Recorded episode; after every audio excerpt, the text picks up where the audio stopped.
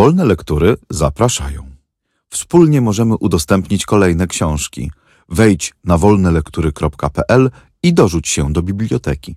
Audiobooki wolnych lektur są udostępniane na wolnych licencjach, co oznacza, że możesz je swobodnie wykorzystywać, udostępniać, pobierać i publikować pod warunkiem zachowania warunków licencji i zgodnie z zasadami wykorzystania wolnych lektur, które znajdziesz na naszej stronie wolnelektury.pl. Charles Baudelaire. Kwiaty zła.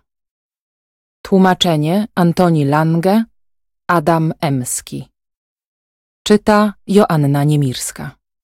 Nagranie Studio Dźwiękowe Art Republika Rafał Poławski. Pęknięty dzwon.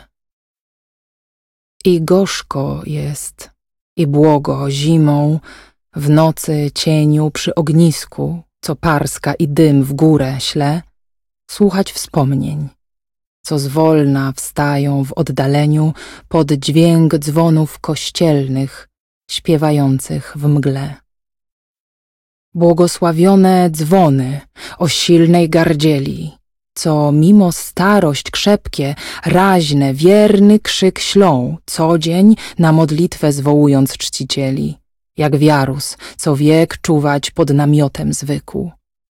Mój duch to dzwon pęknięty, co gdy się szamoce w nudzie, pragnąc zaludnić pieśnią długie noce, głos jego osłabiony, często w złudzeń grze.